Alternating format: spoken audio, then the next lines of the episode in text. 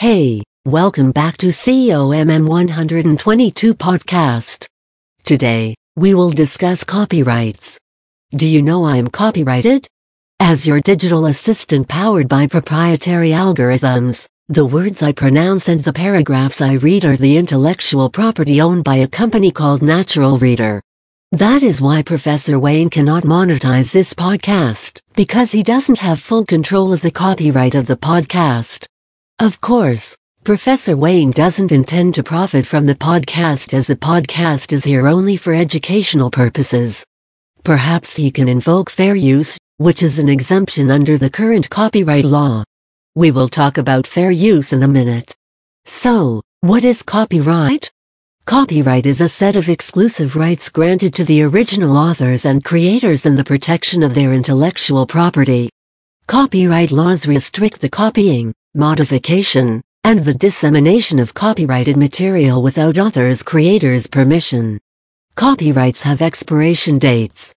Based on the 1976 copyright law in the U.S., copyrights owned by corporate authors were granted 75 years of protection.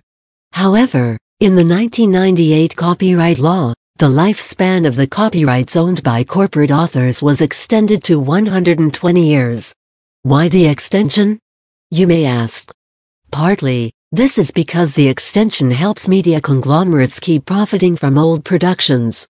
Before the passing of the new copyright law, the Walt Disney Company had lobbied for the copyright extension in order to delay the entry of its earliest Mickey Mouse movie into the public domain.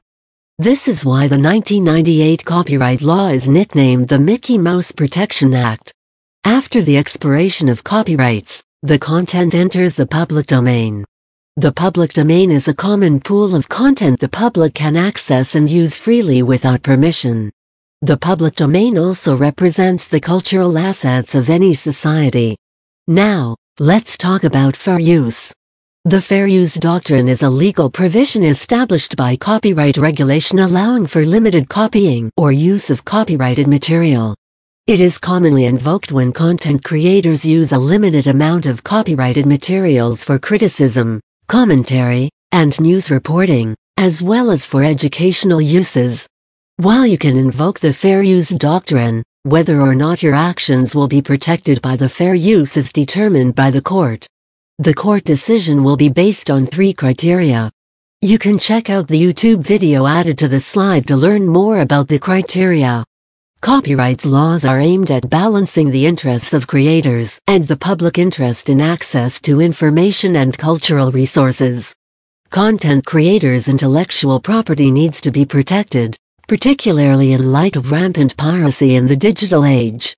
The technological solution to piracy is called Digital Rights Management, DRM. It is a system of software and technological designs that prevents illegal access and use of copyrighted materials. For example, while you can download movies and films on some streaming platforms, you can only access the downloaded content through the platform's software and apps.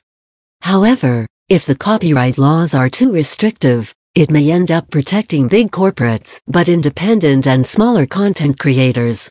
This is because a robust public domain is essential for the free circulation and exchange of ideas, because it serves as a basis for innovation and knowledge creation. Strict enforcement of copyright law and the overprotection of corporate authorship will limit the amount of publicly owned content, creating what is called clearance culture. You will find more examples explaining the concept of clearance culture in the documentary Freedom of Expressions.